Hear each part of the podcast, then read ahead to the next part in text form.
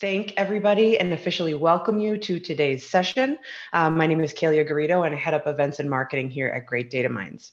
Uh, a little bit about us. Great Data Minds is a collective of passionate data activists, and we are on a mission to modernize the world of data. We do this in a couple different ways. The first is that we have our services arm, and that's happening over at gdminnovationlabs.com. This is our strategic planning, education, the deployment of critical data projects. Um, and then we also have greatdataminds.com, which is where we run all of our events, just like the great event we're about to have today, as well as produce a lot of um, content, videos. It's kind of where the conversation around data is happening for us. Um, a little bit of housekeeping before we get going. This is a webinar, so of course your cameras and microphones are off, but we welcome conversation. Um, we would love you to use the chat or the Q&A if you have a question as we're going through our conversation today, but we'll also reserve a little bit of time at the end of the session to um, have more of a formal Q&A if you'd like to hold your question until then.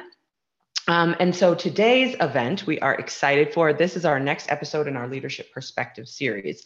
And this is where we seek out and find some of the most innovative um, data and analytics leaders across the globe. Uh, and today, uh, the, this will be no exception to the stress on innovation here. We have Heidi Bailey joining us today as our special guest. Heidi, thank you so much for joining us. No, thanks for having me today. We're, we are excited. So I'm going to go through your bio. Okay, you ready for this? So we know that you're the VP of Futures and AI at the Integer, at the Integer Group, and that's great. You also have a BA in International Business with minors in chemistry and then German from mm-hmm. right. Texas Tech University. That's really cool. Cool blend. Different. I didn't mm-hmm. expect the German, but awesome. Mm-hmm. She also holds certificates for futurist thinking through the Institute of Future and Digital Acceleration from Southern Methodist University. And perhaps most interestingly, is that she is an unabashed sneaker collecting, travel loving, coffee enthusiast who has dedicated her life's work to understanding and predicting what's coming next, except when it comes to her daughter and her next sentence out of her mouth, because that is always a surprise. And I can understand that. I got one of my own too. And of course, joining us today, we have our very own Mike Lampa. He is our Chief Analytics Officer here at Great Data Minds and GDM Innovation Labs. Um, Mike has got a boatload of strategic and practical experience in data and analytics, both as an enterprise user and consultant. Thank you both so much for joining us today. Mike, please do take it away. Thank you, Kalia. you. welcome. I'm so excited. Oh, thank you, Mike. Yeah, I'm yeah. super excited about this conversation as well. Yeah, let's get at it. So Heidi, who are you? Tell me a little bit of your, your the background and the context that brought you to this point in your career. Yeah, absolutely. So I've been in the advertising um, industry for the majority of my career. Um, and through that was always kind of involved in technology, data, what's coming up, what's new, what are the new technologies being released. And I um, I essentially, every time a new technology was released or anything interesting in the marketplace was happening, and I would always put up my hand, right? And I would say, hey, I would like to do this. I think this is super interesting. And people would, you know, people would kind of step away and say, I don't really understand it. I don't want to do it. And I would be the one that'd be like, hey, this makes me uncomfortable. I want to do it, right? um, anything that would drive some form of change or I found kind of interesting are the things that I would then try to be part of. And I, through kind of practicing that and always, always wanting to do something new and different, I started to do a lot of research and reading of, of, of the things that are happening in the marketplace, mm-hmm. um, and um, and kind of got into the position I am today, right through various projects. I I kind of raised my hand on a pretty significant data project um, many years ago.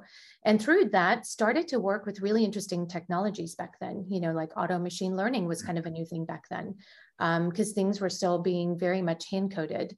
And, um, and that basically led me to where I am today, where I'm kind of leading, you know, AI, but also kind of futurist thinking uh, for the integer group.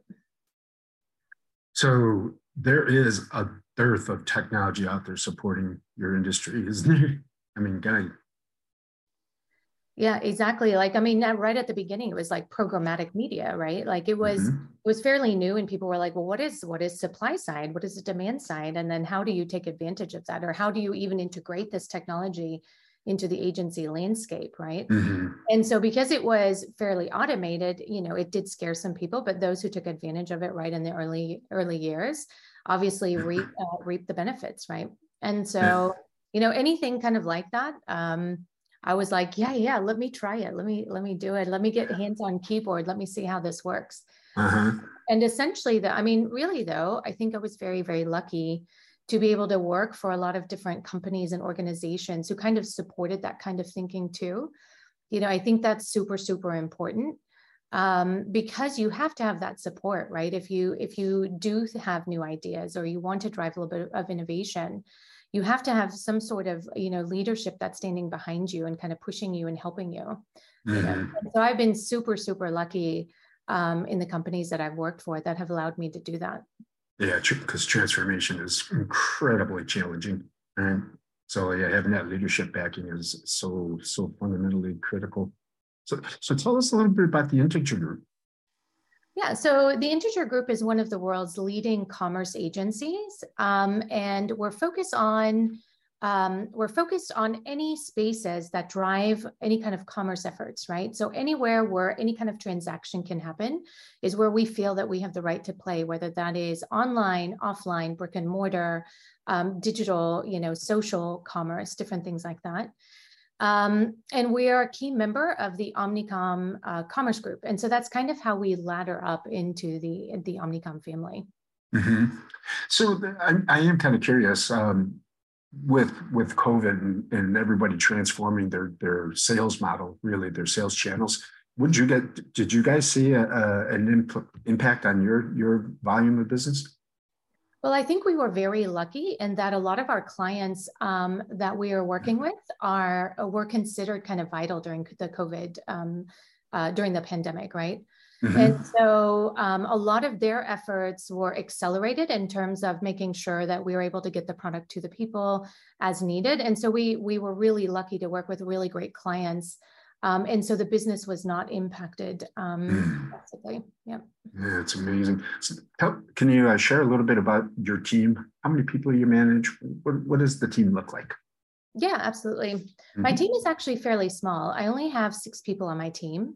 Um, and uh, I, that's kind of uh, done on purpose, right? Because for me, it's all about being able to be smaller, to be nimble, speed to market, being able to, to um, bring solutions to clients very, very quickly. Uh, because in this environment, especially because it's changing so rapidly and quickly, mm. you can't sit there for a year and, and try to drive data initiatives. It has to happen instantly and so when um, I basically started the team, I think it was three or four years ago, I purposefully designed it um, to be rather small. And mm-hmm. I wanted to instead bring in, um, you know, technologies and automation to see how we could scale very, very, quickly. And so even though we're a team of six, we can, we basically act as a team of 20. Mm. And the way that we are kind of set up is also kind of interesting. So, yes, I have analytics, data science capabilities on the team, but at the same time, I've also brought in uh, research and innovation. And so we kind of sit in this very kind of agile group. Uh, mm. that can move very, very quickly. We can, and the reason research is on my team as well is so that we can also run experiments very quickly. If you do have a product you're trying to bring to market, like an AI solution or, or machine learning model or whatever it might be, how can we experiment with it very quickly and then show its viability and then bring it to market? Mm-hmm. Um, so they help us, uh, she helps us set up our experiments. Um, and then innovation in order to you know for newer for new thinking and also for kind of product management and different things like that um, so that's kind of how our team sits and, and that's kind of how we act. So did, did you created this group? I did. Yep. Uh-huh. I started. Uh, I started this. Um, this. I basically pitched um, my role to our global CEO, Ellen Cook. Again, someone who was super, super, super supportive uh, mm-hmm. of my initiatives, and she allowed. She said, "Okay, well, design, uh, design a team and see what that looks like." And so mm-hmm. I was able to, um, you know, I took a step back. Um, I was allowed to do some research and some learning. Um, and I started to um, look at how, you know, the bigger Amazon, Alibaba, like how are these companies setting up their their analytics teams and how are they and their AI and machine their data science teams, how are they uh, able to get products out to market so quickly where other companies it takes so long and mm-hmm. then based off of some of the work that they were doing and based off some of the other things i was reading and, and learning about i basically designed the team in this way Mm-hmm. So you mentioned uh, delivering products quickly. Can you give me a feel? What's the order of magnitude of quickly? Yeah, quickly two days. Oh, essentially two days. Oh, oh man, that's yep. some velocity there. Yeah. My goodness. Oh, so you had you had to have enabled yourself with some technology to do that. Absolutely. So yeah. just to give you kind of an example, I mean, obviously data processing takes takes the longest time and still does. Mm-hmm. Yeah. Um, but we've partnered with um, we partnered early on with uh, with DataRobot, which is, as you are familiar, an AI mm-hmm. cloud provider.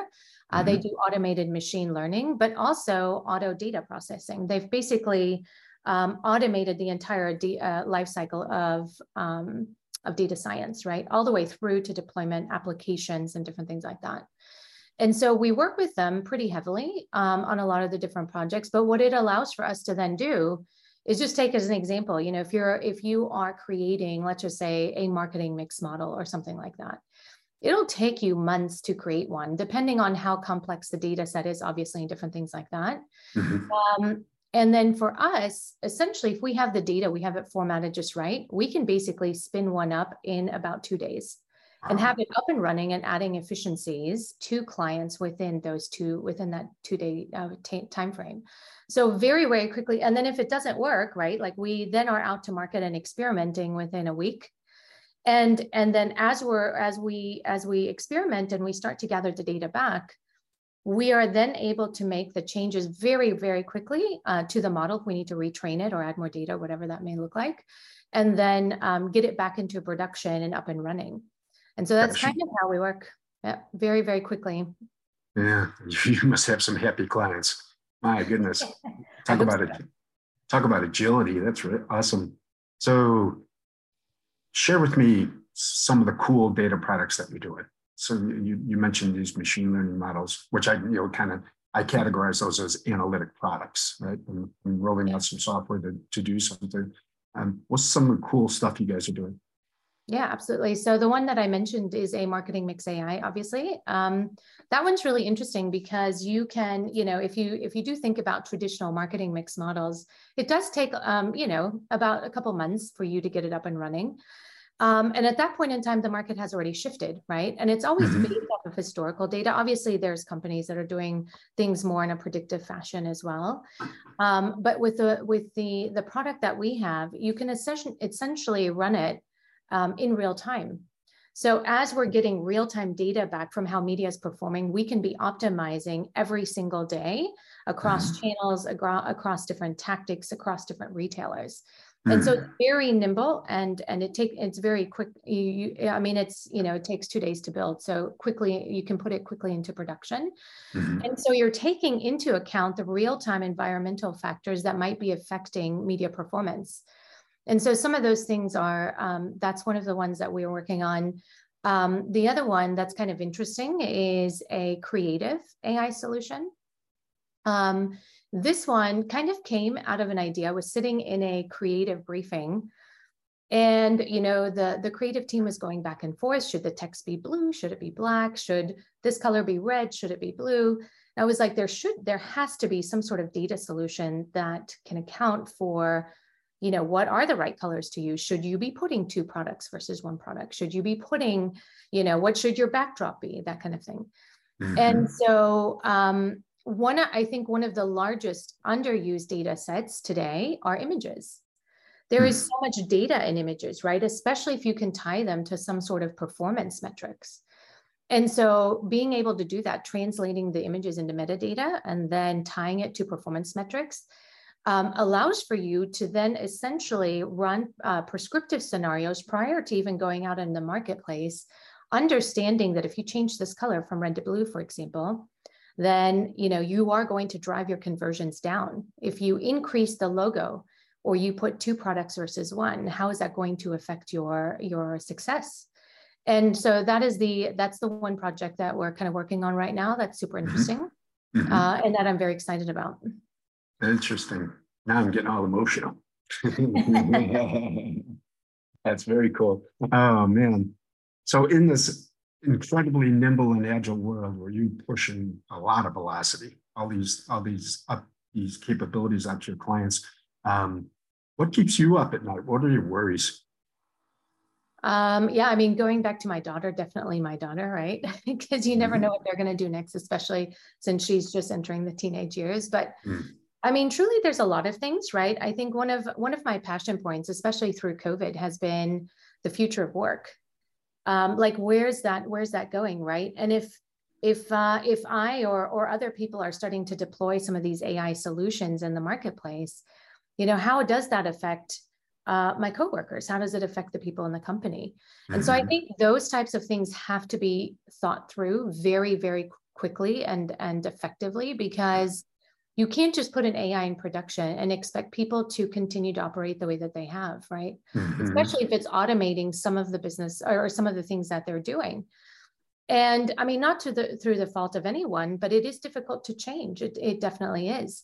And so, how do you start to integrate these solutions without um, without putting anybody's job in in jeopardy? Truly, and how do you make it more of a collaboration? You know, and there was like a there was a really great book that was written. I think it was published by Harvard Business Review and it was um, i think it's called human and ai and i can i can definitely send you this um, later because i don't remember the exact title but it was something about reimagining work uh, when you know in an ai powered world Mm. And it's, you know, as an AI leader, you then have to start to think about um, how does my, how do the products that I'm building actually support people versus taking the place of, right? And companies who do this and do this very well are succeeding. And those that are replacing humans with automation are actually losing out and they're starting to see declines in sales and productivity and everything right mm. you still you have to have that uh, that human connection and so it's just how do you upskill people you know i do think a lot about that how do you train people how do you educate them how do you make sure they're not scared of the technology but ultimately how can you also lead a charge where um, you know, you do have a little bit more of a voice in terms of how you ethically implement AI solutions. And so those are some of the things I think about for sure. I'm, I'm picking up some signals around behavioral analysis or psychometrics or, you know, not necessarily psychoanalysis, but mm-hmm. is that because I, I, I am aware that many companies are hesitant to go in dip their toes into machine learning or AI um, because they, they're just afraid of it, afraid of the transformation. Mm-hmm. Um, sounds like what you're bringing out is you have to think that through as part of enabling any kind of machine learning model that, that's going to either predict the behavior or guide the behavior. Yeah, you absolutely have to build that into into how you produce, right? It's the, the mm-hmm. products themselves because um, like say for instance with you know the creative solution for example the way that that might change uh, a creative's job is that instead of just you know thinking through oh this is i like red more than blue now you have a data driven tool to to actually be able to use in order to make that decision right but then at the same time you have to make sure that the ai is actually giving you the right data. Does it make sense? You still have to have that ability to kind of interrogate the model. Mm-hmm. And so the way that it changes everything inside of a company is that you then have to you have to um, train these people up. You have to involve them in the process of building the actual model. How do you educate them? How do you involve them, right? This is the training data set. Do you understand it? Do you understand these outputs or do you understand the inputs that are going into the model, right? Mm-hmm. And then at the same time, though, they have to say, hey, I don't think this data actually makes sense but um, but maybe this is kind of what we should basically shift the data. So now they're starting to get an understanding of the training data set. They're they're understanding the inputs uh, of how the model is actually training, and then mm-hmm. throughout the process, you have to be able to explain it to them as well, right? Here is how the AI is making its decisions. Does this look right to you? Does it not? Because you are still the mm-hmm. expert. Yeah. And then from there, you basically say, okay, now this is done. Now run it. Let's run experiments, make sure that it's viable and that it works. But at the same time, don't always trust it. Like you cannot always trust a, a model. You cannot always trust an AI because, you know, depending on the training data set, something could be off. And so you still have to have that expertise in order to make that final decision and also to let us know hey, something is wrong with this model. I think we should retrain it because the outputs I'm getting don't seem right. mm-hmm. you know yep. so along the way you have to educate people to start thinking that way versus just taking ai and saying yeah what the ai is saying is right and let's just go with it right so uh, again, again picking up signals as we're chatting um, that sounds to me like there, there's a need for uh, the creation of a lot of telemetry uh, that helps us understand how the model's executing.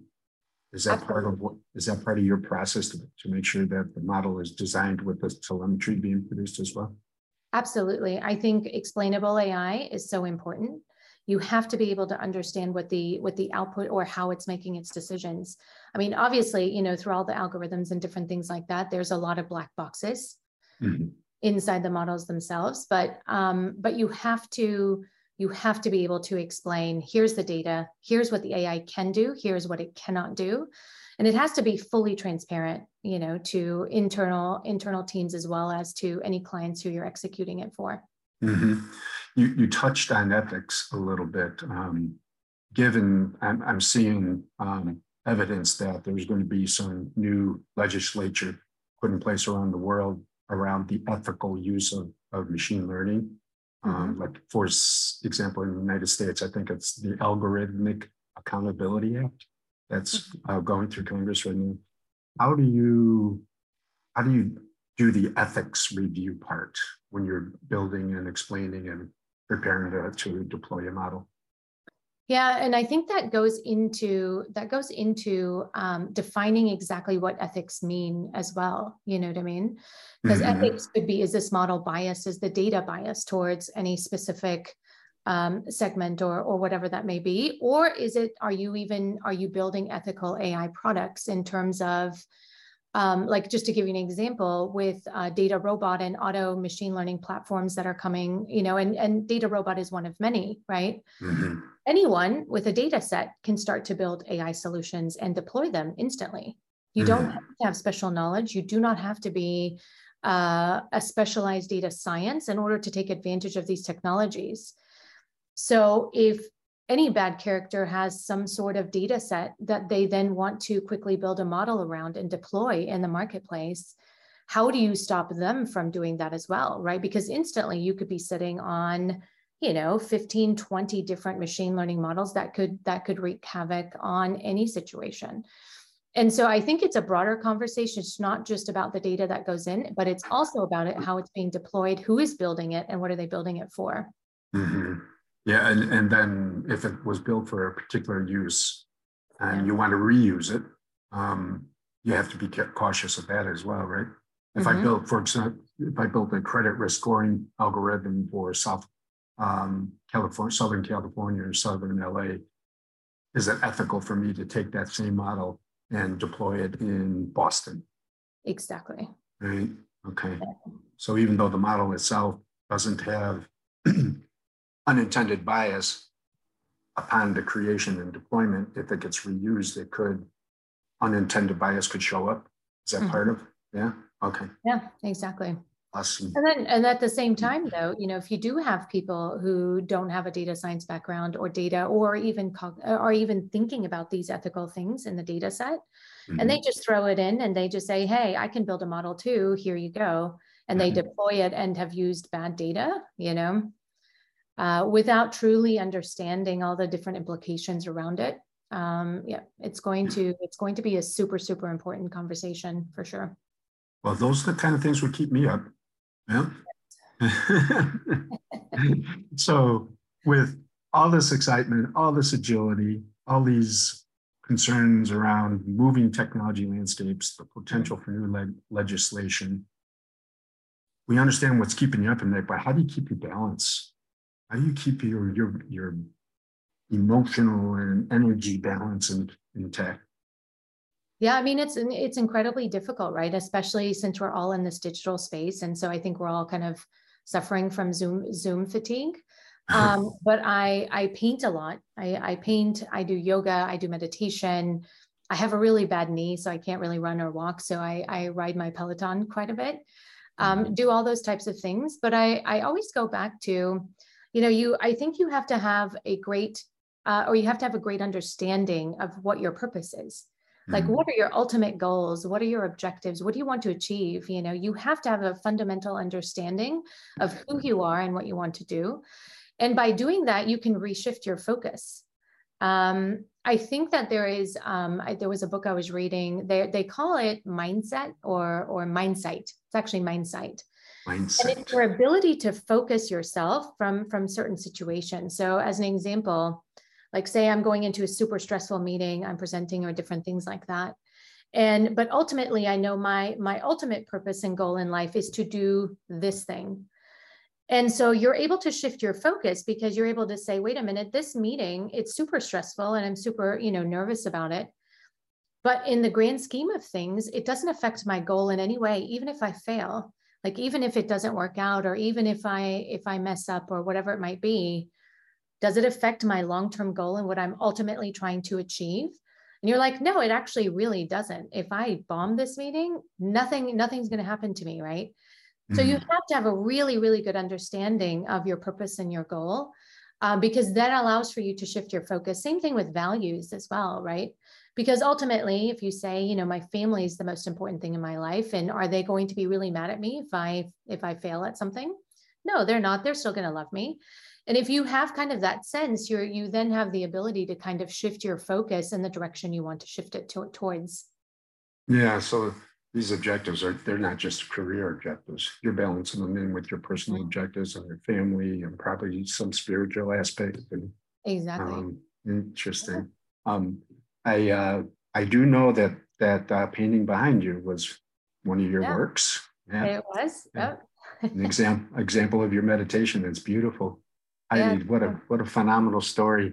Um, I just uh, I, I am so impressed with the with with the whole what you are achieving inside of Integer, um, and, and, I hope people on the call um, get a glimpse of the art of the possible here, um, because here at Great Data Minds we're really pushing you know uh, kind of you know the whole self service model, including AI, right? And, and uh, um, so I hope more and more people see that, that opportunity because there's incredible un, intrinsic unlocked value waiting to happen.